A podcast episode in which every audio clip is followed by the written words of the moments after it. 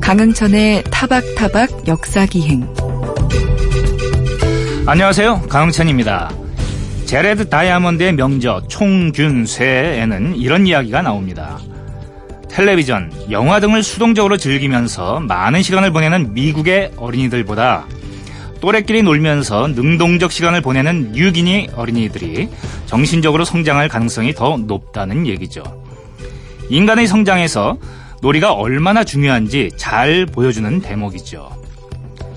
요즘 청소년들이 즐기는 게임 역시 놀이 문화의 한 형태라고 볼 수 있을 텐데요. 게임은 놀이의 이런 긍정적인 측면을 잘 발전시키고 있는 걸까요? 잠시 후 역사 여행자를 위한 안내서에서는 연세대학교 커뮤니케이션 연구소 나보라 연구원 모시고 이 궁금증을 풀어보겠습니다.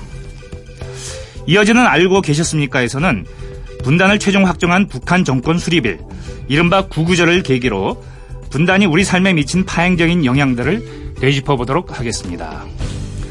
또 길에서 만난 역사 이야기는 서울 성북동 문화재 야행을 소개하면서 성북동에 담긴 역사와 시무장, 최순우 옛집, 이종석 별장, 한양 부성 등의 역사적 의미를 살펴봅니다.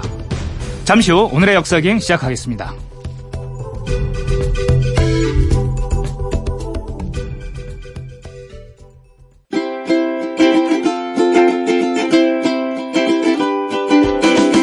잘 만든 모바일 게임 하나가 엄청난 부가가치를 만들어내고 이 스포츠 선수가 연예인 못지않은 인기를 누리는 세상. 게임은 이제 단순한 아이들의 놀이에 머무르지 않습니다. 역사 여행지를 위한 안내서에서는 오늘부터 2주 동안 게임의 유상이 이렇게 높아진 배경을 역사적 관점에서 한번 짚어보려고 합니다. 연세대학교 커뮤니케이션 연구소 나보라 연구원 나와주셨습니다. 안녕하십니까? 네, 안녕하세요. 예, 저도 지금 모두의 뭐 게임에 관한 이야기를 했습니다만은 사실 저만 하더라도 게임에 대해서 그렇게 친숙하진 않거든요.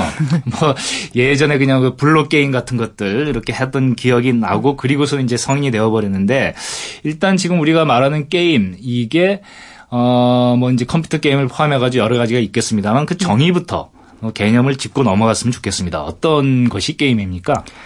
예, 우선 이제 넓은 의미에서 보자면 게임이라는 건 놀이의 한 형태라고 할 수 있겠죠. 그렇죠. 네, 이제 좀 더 이제 구체적으로 좀 좁혀서 들어가 볼 때는 네. 특정한 형식의 놀이로서 이제 규칙을 갖추고 그에 따른 승패의 결과가 도출되는 형식의 놀이라고 네. 할수 있습니다.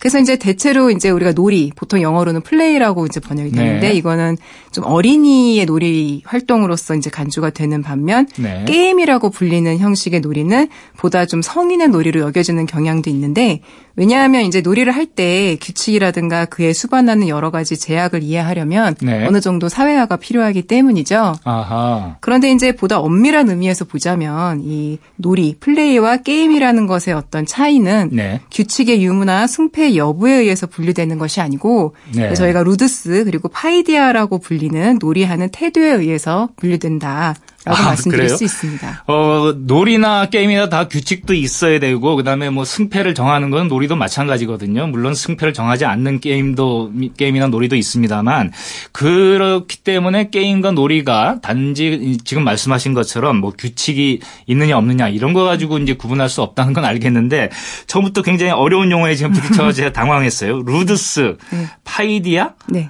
어, 이렇게 말씀하셨는데, 그건 과연 어떤 것들인가요? 예, 이제 다소 거칠게 이제 분류를 하자면 네. paidia라는 것은 보다 자유롭고 풍부한 놀이의 기반이 되는 태도라고 네. 한다면 ludus라는 거는 엄격한 규칙 하에서 체계화된 방식으로 노는 태도라고 할수 있습니다. 아, 그러니까 paidia라는 거는 그냥 일반적으로 우리가 놀이라고 생각하는 아주 다양한 풍부한 네. 여러 가지 이런 놀이들을 말하는 거에 반해서 ludus가 좀 더 규칙이 이제 엄격한 그런 것들을 말한다라는 것이겠군요. 네네. 그러면 지금 우리가 말하는 게임은 ludus에 더 가까운 태도를 지닌 놀이 형식이라고 할 수 있겠는데 혹시 이 paidia라든가 ludus라는 말이 뭐 어디서 유래한 건지는 알 수 있습니까? 어, 일단 어원은 라틴어고요. 네. 네네. ludus도 그렇고 paidia도 그렇고 기본적으로 놀이와 관련된 의미를 가지고 있는 단어들입니다. 아, 라틴어에서 이제 유래해서 좀 더 규칙이 엄격한 거는 우리가 ludus라고 네네. 이렇게 이제 말하고 그러면 좀 자유분방한 여러 가지 놀이들을 네. 다 합쳐서 paidia라고 한다. 자 그렇다면 이 ludus와 paidia로 분리될 수 있는 놀이 어, 그 놀이로서의 게임 이거를 인류가 처음 하게 된 건 언제부터라고 볼 수 있을까요? 이제 아주 광의로 말씀드렸을 때 이제 놀이, 게임 하는 그런 놀이라는 거는 네. 인류가 이제 인류로서 존재했을 때부터 있었을 것이다. 네. 왜냐하면 이제 우리가 볼 때 동물도 이제 놀이를 하고 나름대로 승패가 결정되는 게임들을 하기도 하거든요. 아, 그래요? 네네. 네. 이제 그런데 좀 더 이제 아까 말씀드렸듯이 좀 더 협의해서 이것이 이제 어떤 체계화된 놀이 형식으로서의 네. 게임을 인류가 언제부터 했느냐라는 걸 좀 추정을 해보면 어, 현재 이제 유물로 발견된 걸로 봤을 때 2013년에 터키에서 기원전 5천년 전의 것으로 추정되는 보드 게임이 발견된 적이 있어요. 와, 기원전 5천 년이면 지금부터 7천 년이 이미 지난 옛날에 이미 보드 네네. 게임이 있었다는 말이죠. 예. 네. 그리고 뭐 이집트에서도 뭐 기원전 한 2,500년 넘은 아주 옛날 무덤에서 네. 세네트라고 불리는 보드 게임이 발견되기도 했는데 이제 이러한 발견들로 미루어 볼때 이런 것들이 이제 오늘날 우리가 흔히 하는 주사위 게임이라든가 네. 윷놀이 같은 이런 이제 게임 형식들의 기원인 것으로 추정이 되고 있습니다. 그러면은 그렇게 오랜 옛날에 뭐 이집트나 아니면은 더 오래된 게임 같은 것이 터키에서 발견됐다고 한다면은 사실 뭐 우리 조상들도 아주 오랜 옛날 뭐 고조선 이전부터 뭐 이런 게임 형식을 가지고 놀았다라고 볼 수 있겠는데 혹시 뭐 그 이후에 이게 기록으로 남아 있는 그런 사례는 없습니까? 어, 이제 저희가 찾아보면 네. 옛날 이제 고대 그리스의 역사가 중에 헤로도토스라는 이제 예, 분이 있죠. 계신데 네. 이분이 이제 역사라는 책을 썼어요. 이제 네, 거기서 네. 어떤 일화를 소개를 했냐면 약 3천년 전 소아시아에 존재했던 리디아라는 왕국이 예. 이제 대기근을 겪은 적이 있습니다. 그래서 한 18년 정도 굉장히 음. 이제 굶고 힘들었다고 하는데 예. 그 시기를 하루 먹고 하루 굶는 방식으로 버티면서 어. 그 굶는 날에는 뭐 주사위 놀이라든가 공기 네. 놀이라든가 이제 이런 다양한 게임을 통해서 어. 이제 즐거움으로써 식욕을 잇는 약간 이랬던 일화가 소개되어 있습니다. 오, 그 상당히 의미심장한 유래인데요. 왜냐하면 우리가 게임이나 이 놀이라는 거는 참그 먹을 것이 풍족하고 이제 배가 부른 상태에서 어 일종의 뭐 이제 그 먹은 걸 꺼뜨리는 그런 의미에서 이렇게 이제 노는 거다라고 생각을 했는데 오히려 놀이가 기근이 들었을 때 배고픔을 잊게 하기 위해서 사람들이 놀이를 했다라는 걸 어, 생각하니까 역시 사람이란 이 생각하는 동물이고 뭔가 어려움에 닥쳤을 때 어, 생각하지 않은 방법으로 그걸 또 풀어내는 어, 그런 능력이 있다는 생각이 들어서 이 놀이도 이제 다시 보게 되는데요. 하지만 제가 모두에도 말씀드린 것처럼 지금 게임이라고 하면은 우리는 보통 게임기나 컴퓨터, 좀 요즘엔 다 스마트폰으로 하는데 그런 전자 게임을 떠올리게 됩니다. 근데 이런 전자 장치들이 발달되기 전에도 지금 말씀하신 것처럼 뭐 보드 게임이라든가 윷놀이 뭐 이런 소위 오프라인 놀이들이 있었는데요. 그런 이제 전자 장치들이 발견되기 또 전에도 사람들이 그런 이제 그 놀이를 즐겼다고 그 알고 있는데 그 이후에 이 게임들이 어떤 방식으로 소위 오프라인 놀이들이 발전해 갔습니까?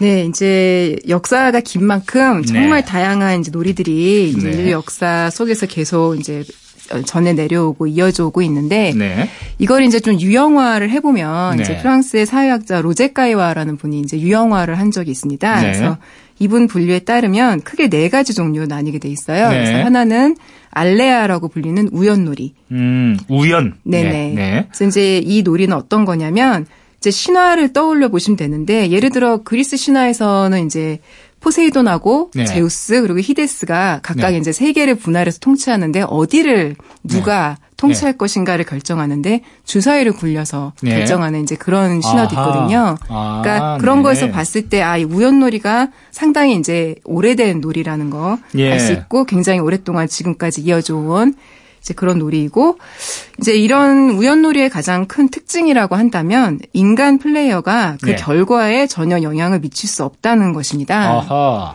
다시 말씀드리면 말 그대로 운에 예. 따라 승패가 결정된다는 것인데 네네. 그래서 이제 말하자면 일종의 운명론에 가까운 이제 예. 그런 성격을 가지고 있고 네. 뭐 우리 일상에서 대표적인 사례를 보자면 이제 도박이 예. 여기에 이제 해당한다고 할 수 있겠습니다. 근데 사실 도박 같은 경우도 인간의 운명에 좀 맡긴다. 뭐 그런 얘기는 있지만 우리가 뭐 영화 같은 것도 보면은 도박에도 또 선수들이 있어가지고 네, 그 네.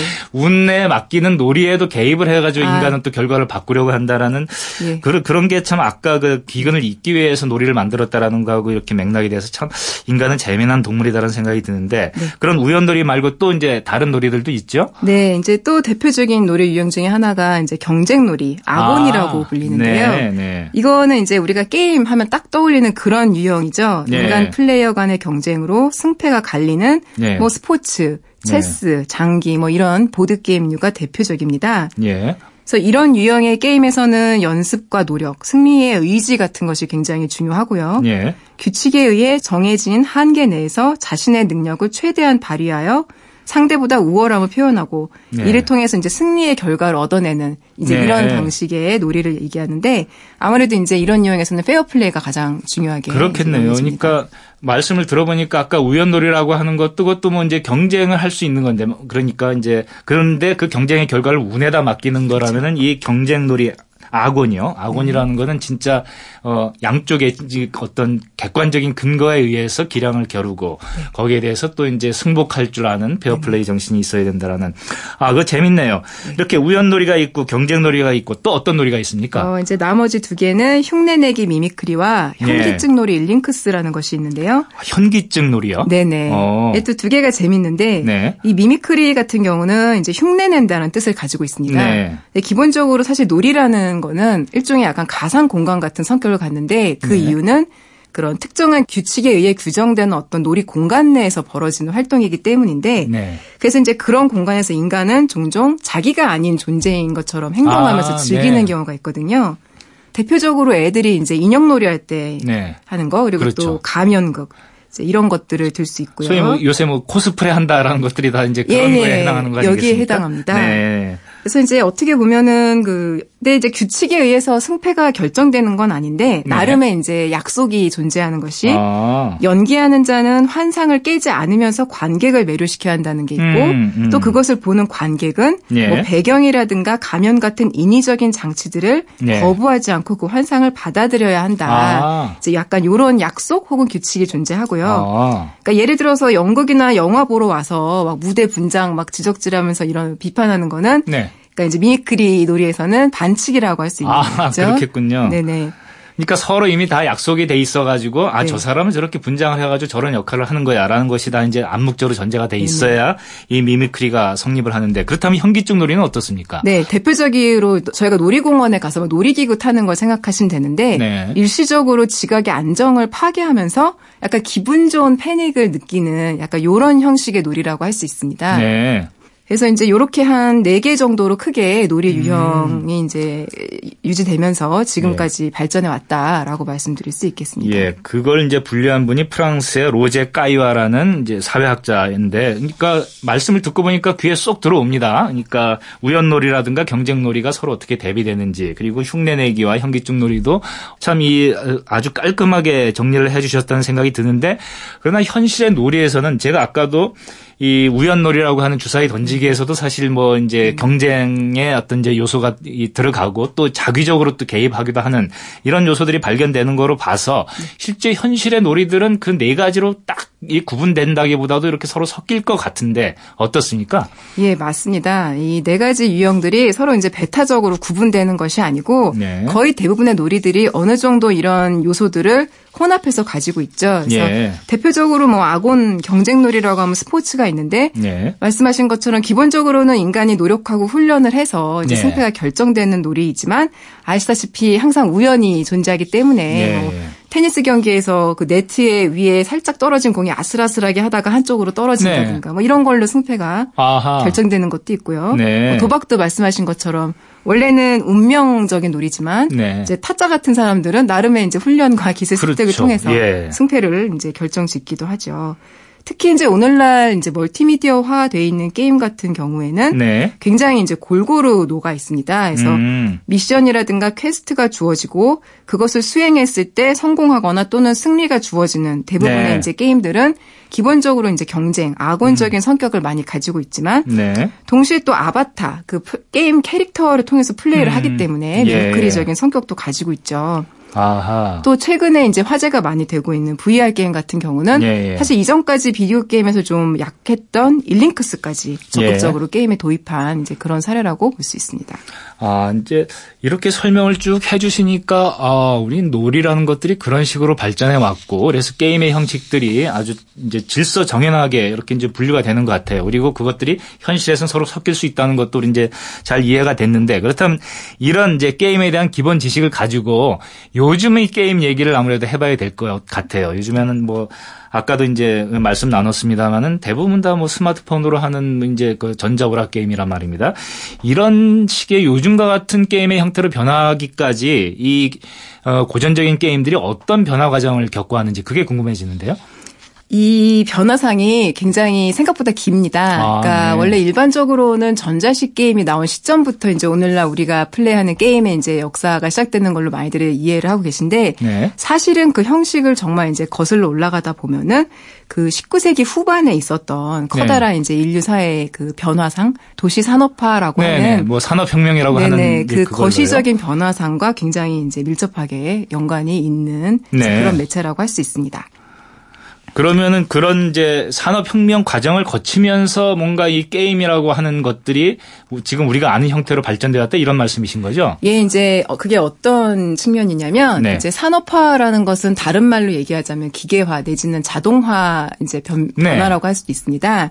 그러니까 이런 상황에서 이제 어떤 변화상이 벌어졌냐면 19세기 후반에 이제 그러한 산업혁명 이후에 도시 산업화가 굉장히 가속화가 되죠. 예. 그러면서 이제 오늘날 우리가 익숙한 이런 아주 바쁜 근대적 이제 일상이라는 게 자리 잡기 시작을 합니다. 예. 그러면서 노동 시간은 단축되고 또 임금은 오르고 약간 이런 환경이 조성이 되면서 네. 도시에 이제 거주하면서 거대한 규모를 형성하게 된 노동자들이 음. 이제 오락에 대한 욕구 또한 가지게 된 것이죠. 예. 이제 능력도 되니까요. 그래서 이제 이러한 변화상을 가장 잘 볼 수 있는 게 19세기 후반의 미국의 이제 경우로 들 수가 아, 있어요. 네.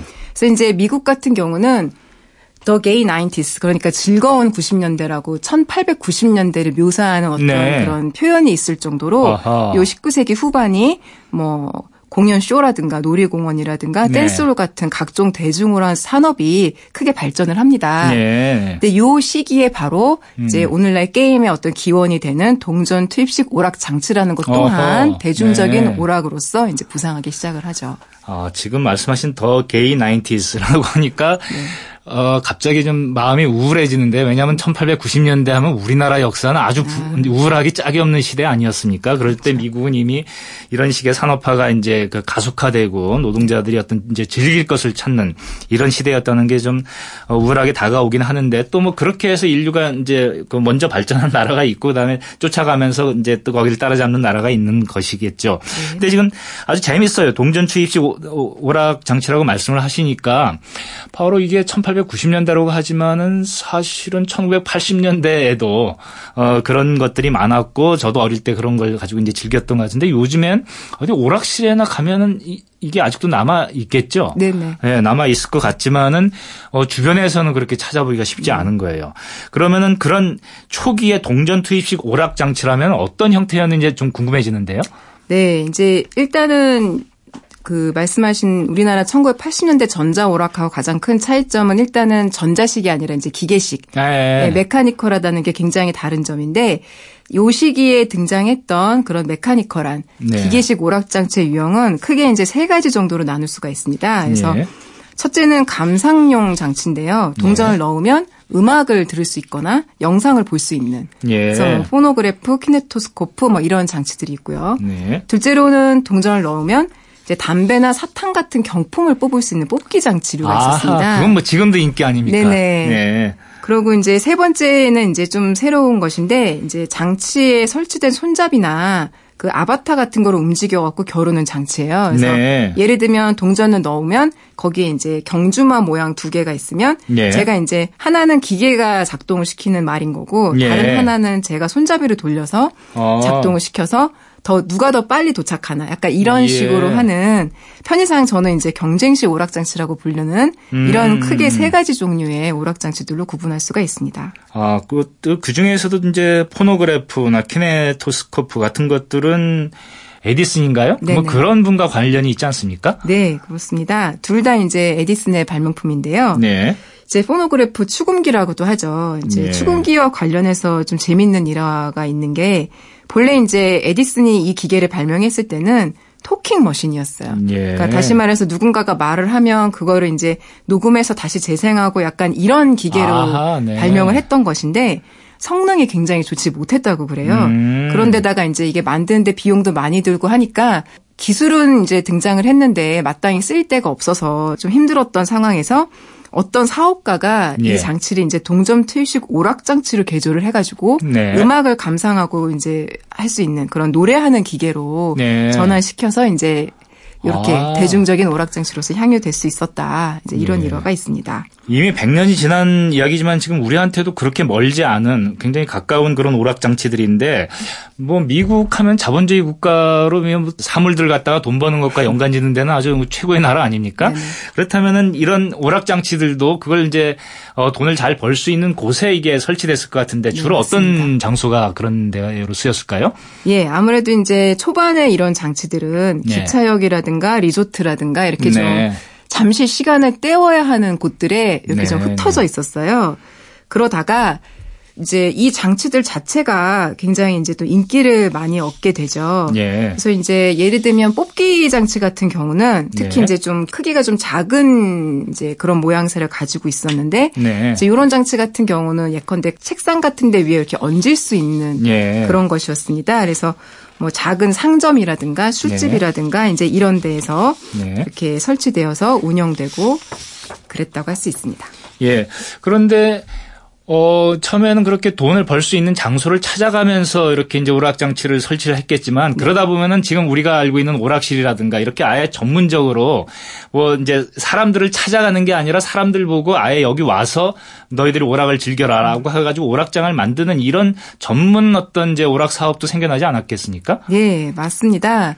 이제 어떤 일이 벌어지냐면 말씀하신 네. 것처럼 예전에는 기차역에 갔다가 시간을 때울 일이 생겨서 그냥 네. 사용을 했다라면 이제 점차 사람들이 이런 이제 기계식 오락 장치 자체에 흥미를 갖고 네. 그것을 찾아서 이제 즐기는 사람들이 늘기 시작을 하니까 이제 1900년을 전후로 해가지고 예. 도심 한가운데에는 아예 이런 오락 장치들만 모아놓은 예. 전문 영업장들이 생겨나기 시작을 하는데요.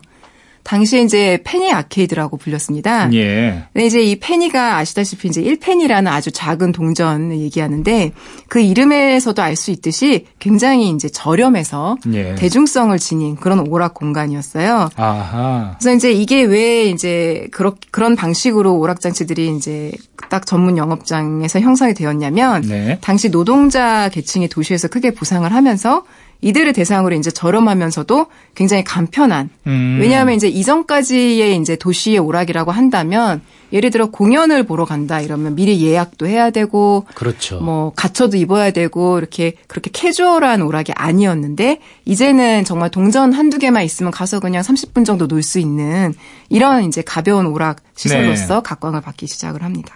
아, 그럼 이제 이런 것들이 나중에 뭐 발전하면서 그러니까 영화관으로도 발전하고 그럴 것 같은데 네. 저는 지금 말씀을 들으면서 꽉 궁금해지는 게 제가 옛날에 라스베가스를 가본 게 상당히 오래 전에 가봤습니다만은 그런 얘기를 들었어요. 전 세계에 있는 공항 중에서 그 승객들이 탑승권을 소지하게 되면은 그 사람이 좀 늦게 와도 비행기가 기다려주잖아요. 네. 근데 전 세계에 기다려주지 않는 공항이 몇 군데 있는데 그 중에 하나가 라스베가스라는 거예요. 네. 거기서는 어, 이 승객이 오지 않으면 이 사람은 이미 도박에 아. 빠져 있기 때문에 기다릴 필요가 없다라는 뭐 그런 그 이야기를 이제 들었는데 그런 겁니다. 그러니까 슬롯머신 같은 게 결국 사람들의 사행심을 굉장히 이제 부추기면서 어, 한편으로는 또 뭐 긍정적인 요인도 있겠지만은 저는 잘 모르겠어요. 그런 것들이 등장한 것도 이 시기일 것 같은데요. 어떻습니까? 예, 맞습니다. 이제 이 시기에 산업적인 성장이 이제 이렇게 이루어지면서 어, 게임 같은 것도 되게 오락장치도 여러 유형으로 발전이 되고 그 네. 중에서도 이제 뭐 효율적인 상업성을 가진 이런 장치들이 각광을 받게 되는데 네. 이제 몇 가지 어, 특징들이 있어요. 그러니까 예를 들어서 일단 이 시점에서 가장 중요한 거는 영화와 게임이라는 게 예. 매체적으로 갈린다는 거죠. 아하. 이제 이게 어떻게 된 얘기냐면 아까 말씀드렸던 페니 아케이드라는 게 네. 말하자면 오늘날 게임 플랫폼 중에 하나인 아케이드 플랫폼의 이제 기원인데요. 네. 사실은 그 아까 말씀드렸던 에디슨의 발명품 그 키네토스코프라는 영상 감상 장치가 이렇게 구멍으로 들여다보면 peep show machine인데 네. 이게 가장 인기가 많았어요. 동전 투입식 오락 장치 중에. 네. 그래서 이제 도시에 이제 곳곳에 있는 그 페니 아케이드에 가보면 이런 장치들이 엄청 많이 있었어요. 메인, 네. main으로 있었고 정말 큰 데는 막 수백 대씩 있을 정도로.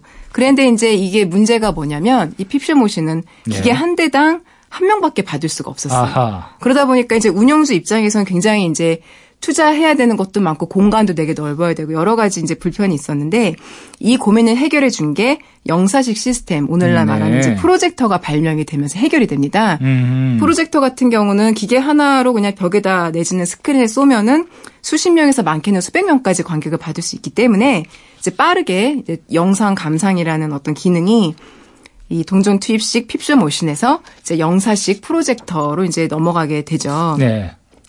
그리고 이러한 시스템이 이제 오늘날 우리가 알고 있는 영화관 시스템으로 고스란히 이제 이어, 어, 이어지게 됩니다. 근데 이제 이렇게 되니까 문제가 되는 게 사실 아케이드 산업에서 가장 이제 도움이 됐던 것이 바로 이 동영상 감상이었는데 네. 이제 이것이 영화관으로 분리해 가기 때문에 네. 이제 아케이드 업주들 입장에서는 굉장히 위기감을 느끼겠죠. 아하. 그래서 이제 이러한 양상을 또 잘 보여주는 게 당시 이제 유명 아케이드 업주 중에 어떤 사람들이 있었냐면 이제 아돌프 주코 윌리엄 폭스 같은 사람들이 있었는데 요 이렇게 프로젝터식 영화가 이제 들어오면서 이분들이 영화 분야로 옮겨갑니다. 네. 그래서 이제 아돌프 주코는 우리가 잘 아는 파라마운트 픽처스의 설립자가 되는 거고요. 윌리엄 폭스 같은 경우는 20세기 폭스사의 설립자가 됩니다. 그래서 이들이 이렇게 전업을 한 것만 봐도 이제 대중오락 산업 그 음. 동전 투입식 오락 산업의 중심이 이제 아케이드로부터 영화로 넘어가는 이제 아하. 이런 양상을 볼 수가 있겠습니다. 음, 그러면서 그 위기를 이제 타개하기 위한 걸로 이런 도박 저 장치들이 발명이 된 건가요? 그렇죠. 발명은 이제 이전에도 됐는데 네. 말씀하신 것처럼 그 슬롯 머신이라는 게 바로 이 빈 공간에 치고 들어오는 네. 겁니다. 사실 이제 뽑기 장치 같은 경우는 뭐 오래전부터 존재해 왔고 계속해서 이제 동영상 감상 기계들이 인기를 얻는 와중에 선술집이나 뭐 일반 가게들의 상점 위에 카운터에 놓여서 계속 향유가 되어 오긴 했는데 이제 이것들이 아케이드 산업의 중심으로 들어오게 되는 거는 예. 이제 영화로 빠져나간 그 빈 곳을 채우기 위해서 도움이 음. 돼요. 사실은 이 슬롯머신이라는 게 오늘날은 우리가 도박 장치의 어떤 대명사로 사용을 하고 있는데 사실은 요 시기에 등장했던 특정한 그 뽑기 장치의 이름입니다. 근데 이제 이 장치가 왜 그런 대명사가 되었냐. 이 장치에서 비로소 이제 보상이 자동으로 지급되는 자동 보상 시스템이 장착이 되기 때문입니다. 아하. 그러니까 오늘날 이제 라스베가스 같은데 카지노 가면 흔히 볼 수 있는 동전을 놓고 손잡이를 땡기면 바로 이제 보상이 나오면 또 그거 동전 놓고 땡기고 이런 식의 어떤 루프가 형성되는 네. 이런 시스템을 최초로 장착했던 게 이 시기에 이 슬롯 머신이라는 기계였고 그리하여 이제 오늘날까지 대명사로 남게 되는 음. 이런 흐름이 있다고 할 수 있겠습니다. 제가 말씀을 들어보는 맥락으로 보면은 이제 놀이라는 것이 처음에 이제 동전 주입식 그 기계를 이제 어, 필두로 해가지고 다양한 장치들이 발명이 되면서 진화를 해왔는데 그게 이제 영화의 등장과 더불어 사실 위기를 맞았다 이렇게 볼 수 있을 것 같고 그 위기를 이제 타개하는 방법 중에 하나가 슬롯 머신이었던 것 같은데 그 이후에 또 게임이라는 것이 다양한 방식으로 자신들의 생존을 위해서도 어, 진화를 해 갔을 것 같습니다. 그러면서 오늘날의 게임으로 이어질 것 같은데 그 얘기는 어, 굉장히 흥미진진해요. 다음 주에 한 번 더 모시고 좀 더 자세하게 들어보도록 하겠습니다. 오늘 말씀 감사합니다. 예, 감사합니다.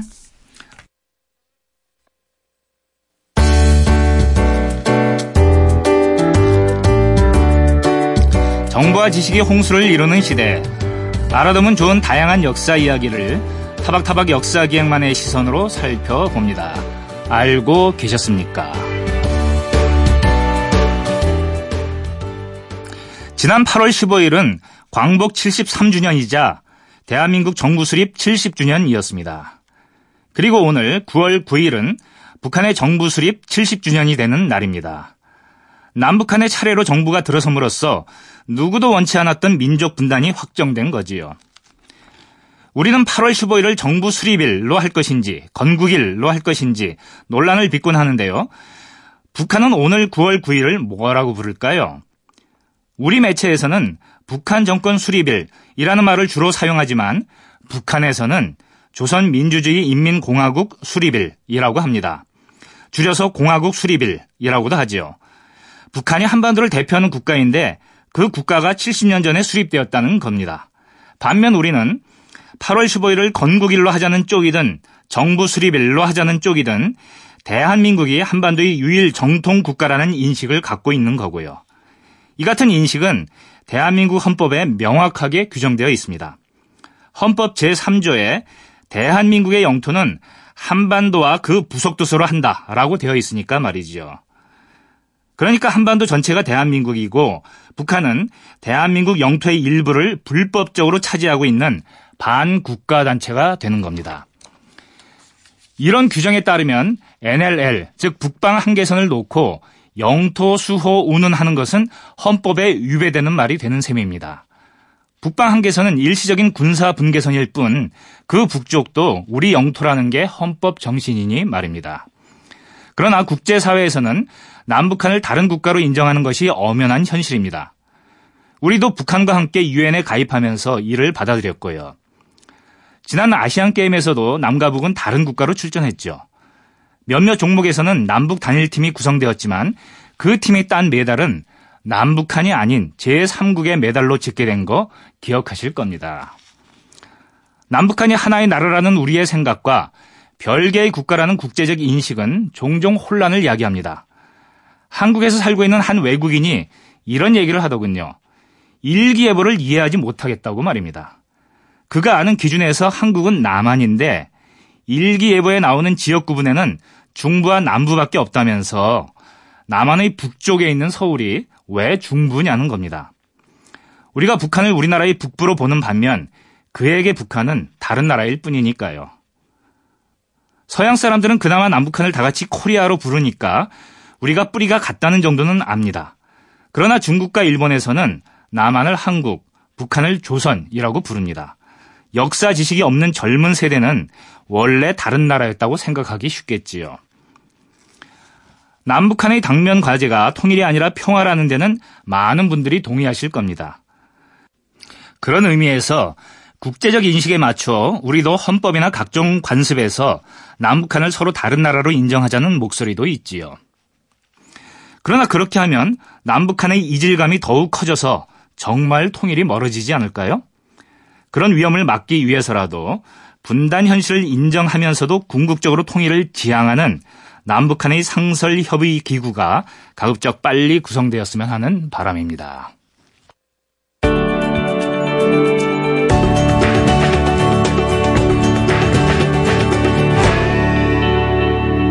강흥천의 타박타박 역사기행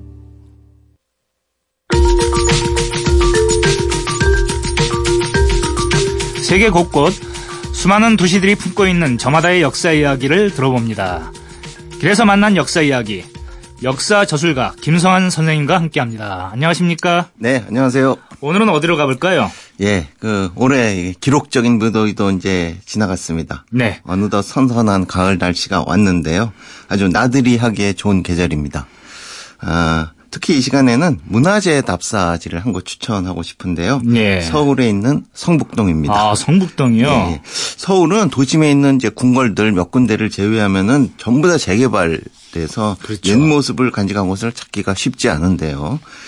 그 중에서 성북동이 좀 예외라고 할 수가 있습니다. 네. 비교적 아파트가 드물고요. 거의 없고 어, 역사와 사연 이 얽혀 있는 아주 한옥 문화재들이 여러 곳 있습니다. 아하. 그요 성북구에서는 성북독 문화재 야행이라는 프로그램을 운영하는데요. 네. 저녁에 달빛 아래 선선한 바람을 맞으면서 이 답사 여행 프로그램을 운영하고 있기도 합니다.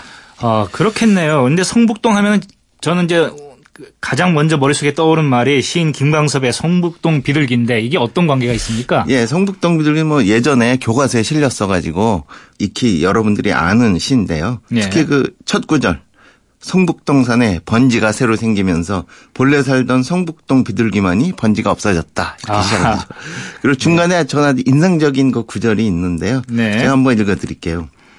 성북동 메마른 골짜기에는 조용히 앉아 콩알 하나 찍어 먹을 널찍한 마당은커녕 가는 데마다 채석장 포성이 메아리 쳐서 피난하듯 지붕에 올라앉아 아침 구공탕 굴뚝 연기에서 향수를 느끼다가 산 1번지 채석장에 도로 가서 금방 따낸 돌롱기에 입을 닦는다. 아. 네. 이제 이거는 1960년대 후반쯤 예. 어, 김광섭 시인이 직접 성북동에 살때 예. 여기 이제 재개발 바람이 불면서 여기에 이제 채석장이 생겨서 참 아주 아름답던 그 풍광이 네. 훼손되는 걸 안타까워하면서 쓴 시입니다. 그만큼 성북동은 원래는 예. 이 시가 또 우리가 암시하는 것은 성북동은 원래는 굉장히 아름다운 곳이었다. 아, 그것을 네. 말하는 것이죠. 여긴 조선시대 또 일제강점기 이때까지 성북동은 아주 예. 자연 경관이 수려한 동네로 유명했습니다. 그랬겠네요. 근데 성북동 하니까 지금 떠오른 생각인데 성북 이거는 성의 어, 북쪽이란 뜻 아니겠습니까? 그렇다면 한양 도성 북쪽에 있기 때문에 이런 이름이 지어진 건가요? 그렇습니다. 근데 뭐 도성에 여러 곳 그 바깥쪽이 있는데 특히 네. 성북동에만 이 성북이라고 이름 붙인 데는 어. 또 특별한 장소이기 때문인데요. 보통 보면은 이 장소는 서울에 사대문이 있고 예. 그 사이사이에 소문들이 또 있잖아요. 네. 여기는 이제 동소문이 있던 자리 바깥인데 이 동소문은 그냥 예. 위치로서 동소문이지 어, 원래 명칭은 해화문입니다. 지금 아하. 해화동이라고 하죠. 예. 해화문 밖에 보면은 지금은 삼선교라고 부르는 곳인데요. 거기는 성북동에서 흘러내려온 그 개천이 예, 네. 다리를 놓아서 삼선교가 된 것이고 네. 조선 시대에는 널찍한 그 하천변에 하천 부지가 있었습니다. 거기를 삼선평이라고 했어요. 예. 이 삼선평은 조선 시대에는 군인들이 훈련하던 곳, 아주 널찍한 마당에서 그리고 이제 구한말 대한제국 시기에는 신식 학교들이 생기지 않습니까? 네. 이 학교들이 운동회를 할 때 주로 이 삼선 평에서 어, 아, 운동을 네. 했습니다. 여기에서 바로 그 북쪽 편은 한양 도성 바깥쪽에 산기슭에 있는 그 마을 음. 여기가 성북동이고요. 그렇군요. 여기에 이제 산 기슭이기 때문에 북악산에서 내려오는 그래서 여기에 올라가 보면은 이제 뭐 삼선평과 멀리 그 낙산까지 내려다 보이는 풍광이 아주 좋았습니다. 그래서 네. 조선 시대에도 일찍부터 부유한 양반집들이 성, 성 바깥이니까 살 예. 집은 아니고 예, 예. 별장으로 아. 별장지로 아주 많이 사용한 그런 곳이고 일제 강점기 때에는 바로 그 별장지에 예. 여러 우리가 익히 하는 문인들이 또 그것에 모여들어서 살기 시작한 문인촌이라고도 예. 할수 있는 곳입니다. 그러니까 북촌, 서촌 하는 곳들도 다 이제 문인들이 이제 즐겨 이용하던 곳이지만 거기는 성 아니고 그 사람들의 별장이 성북 쪽에 많이 있었다는 얘기인데 그렇습니다. 예. 김광석 말고도 또 유명한 문인들이 있었죠. 예, 훨씬 유명한 분, 그 3.1운동에 참여하신 아, 만해 한용운. 네. 네, 예, 3.1운동으로 옥고를 치르고 나와서 이제 좀 몸을 추스려야 된다고 생각해서 네. 집을 마련했는데 이게 바로 이 성북동입니다. 네. 그 집이 아주 누추한 집에 기거를 하고 계셨는데요. 음. 주위 분들이 도와주셔서 네. 어, 집을 하나 짓습니다. 아. 그게 지금 시무장이라는 곳으로 네. 어, 남아 있고요. 어, 이 집은 특이한 게 북향집입니다. 만해께서 예. 그 산에서 그 어, 일제가 다스리는 네. 이 풍광을 바라보기 싫다. 그래서 어, 북향으로 지었다고 하고요. 그렇군요. 지금도 이곳은 그냥 어 누구든지 가서 어 참선할 수도 있고요. 그렇게 공, 공개되어 있는 공간입니다. 음. 예. 시무라는 것은 소를 찾는다는 뜻인데 이거는 불경에 예. 그 잃어버린 소를 찾는 목동의 마음으로 수양을 하라 뭐 이런 게 있어요. 네. 그러니까 그런 마음으로 아마 명상을 하기에 참 좋은 곳 이고요. 또 화가 중에서 우리가 잘 아는 뭐 추상화가의 효시라고 할까요? 김환기. 아. 네.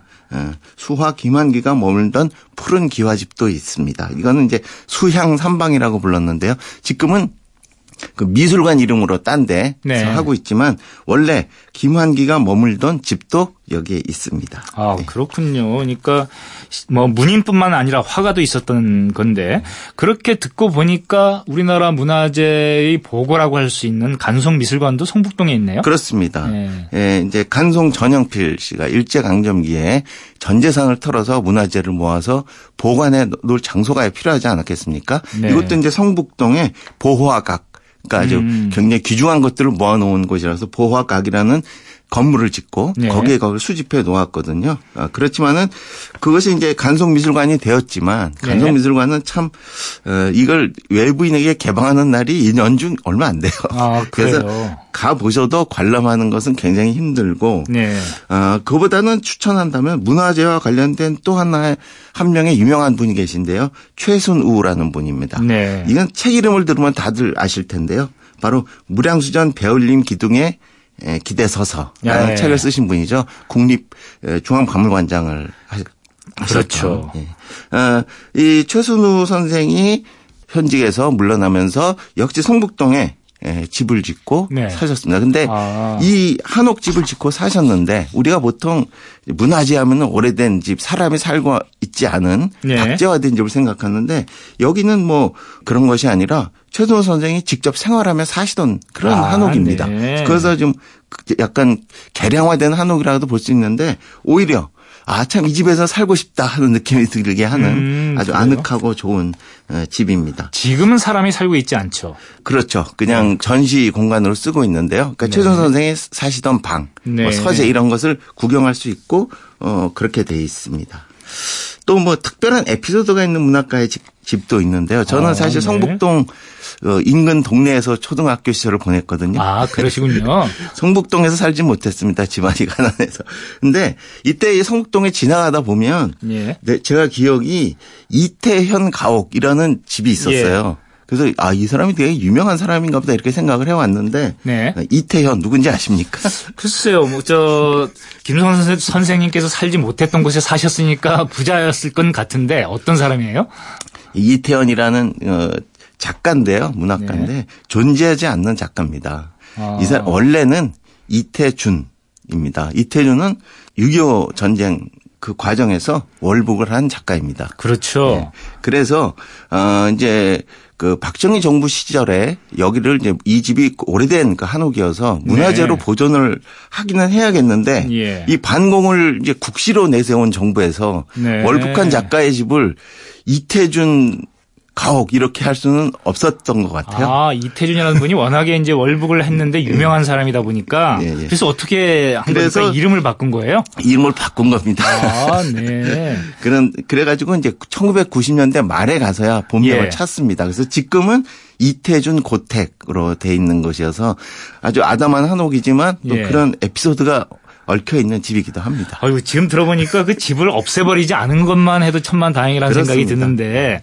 또 성북동은 생각해 보니까 그 박정희 대통령 시절에 유명한 요정들도 있지 않았습니까? 그렇습니다. 유명한 게 삼천각, 대원각. 예, 예, 그렇습니다. 예. 제가 이제 여기가 조선시대 양반의 별장지였다고 했는데 그러니까 딱 이 이런 요정이 들어서기에 알맞은 조건을 갖추고 있었고 특히 네. 박정희 시대는 이제 개발 시대가 되면서 말하자면 고위 공무원과 기업가들 특히 건설과 관련한 기업가들 사이에 막후에 접대 문화가 아주 이제 네. 에, 크게 일어났는데 네. 그런 접대 문화로 활용되던 요정이라는 장소가 바로 여기를 활용한 겁니다. 그렇군요. 재밌는 거는요. 삼천각과 대원각 모두 어 이제 구한말 일제 강점기 시대에 실제로 기생을 하셨던 분들이 네. 그때 기생은 이제 상당히 문화적인 소양을 갖춘 그렇죠. 예. 예. 그런 분들이 주인으로서 운영을 했던 어, 그런 거. 그러니까 조선 시대의 부유층 또 개발 시대의 부유층이 일맥상통에 연결되는 그런 장소였다 이렇게 볼 수가 음, 있겠습니다. 그렇군요. 근데 지금 말씀하셨던 삼천각 그리고 대원각 이런 것들이 지금도 요정은 아니지 않습니까? 그렇습니다. 지금은 요정이 아니고 삼천각은 어 무슨 공연장 같은 곳에 활용되고 네. 있고요. 재미있는 곳은 대원각이에요. 대원각은 요정인데 예. 여기 그 주인이 김영한이라는 분인데 네. 어, 그 기생인 여자분입니다. 근데 아. 이분이 어, 이제 말년이 되면서 법정 스님의 그 무소유라는 책 있지 않습니까? 예. 그 책을 읽고 굉장히 감명을 받아요. 아하. 그러면서 아, 이 자기가 요정으로서 여기서 돈도 많이 벌고 음. 그랬지만은 아, 이것을 음, 이제 그만 접고 네. 불교에 예. 시주를 해야 되겠다. 이렇게 아, 결심을 합니다. 그래서 예. 그 법정 스님을 찾아가서 제가 이것을 어, 시주를 하겠습니다. 이렇게 음. 하는 거죠. 법정 스님이 처음에는 이제 아이 그게 무슨 소리냐고 거절하지만은 결국은 받아들여서 시주를 받아들입니다. 그래서 근데 법정 스님은 이걸 뭐 전체를 뜯어고치거나 하지 않고 네. 그대로 두고 이제 길상사라는 절로 문표만 바꿔 달고 그대로 음. 어.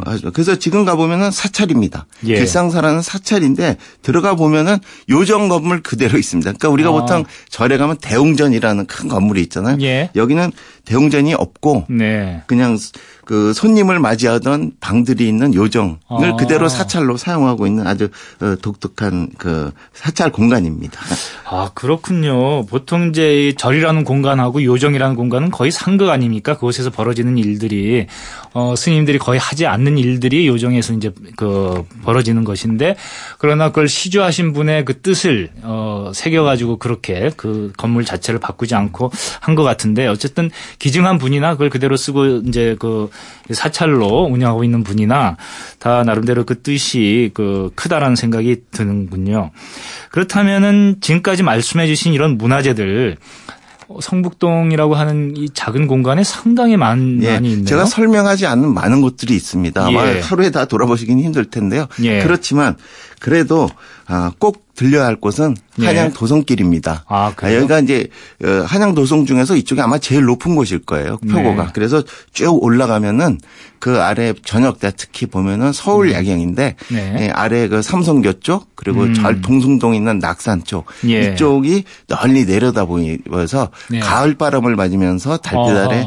서울의 야경을 즐길 아주 명소입니다. 예. 그것만은 꼭 한번 들러보셨으면 좋겠다고 추천드립니다. 그렇군요. 우리가 흔히 서울에서 뭐 문화재들이 많이 있고 그다음에 전통 문화를 좀 향수할 수 있는 그런 공간으로는 북천, 서천 이런 것을 흔히 많이 이야기를 하고 궁궐들을 얘기했었는데 예전 도성 바로 외곽에 있었던 성북동이 아또 어, 그런 이제 장점들이 있는 곳이다라는 것을 새삼 깨닫는 시간이었습니다. 저도 한번 시간 내서 선생님 모시고 꼭 들러보도록 하겠습니다. 오늘 말씀 감사합니다. 네, 감사합니다. 2018년 9월 9일 타박타박 역사기행 마무리할 시간입니다. 노잼 시기라는 말 들어보셨습니까? 요즘 어린 친구들이 많이 하는 말이라는데요. 뭘 해도 재미가 없고 뭘 하고 싶은 의욕도 없고 그런 때를 노잼 시기라고 한다는군요. 어디서 설문조사를 해봤더니 우리나라 성인 10명 중에 9명은 이 노잼 시기를 겪어봤다고 답했다고 합니다. 여기저기서 내가 지금 노잼 시기다 이런 하소연이 들리는 것도 같은데요. 설사 그렇다고 해도 이제는 좀 벗어날 수도 있을 것 같지 않습니까? 날씨도 제법 선선해지고 몸과 마음을 움직이기도 좋은 계절이 오고 있으니까 말입니다. 지금까지 타박타박 역사기행 강흥천이었습니다. 저는 다음 주 일요일 아침 7시 5분에 다시 찾아뵙겠습니다.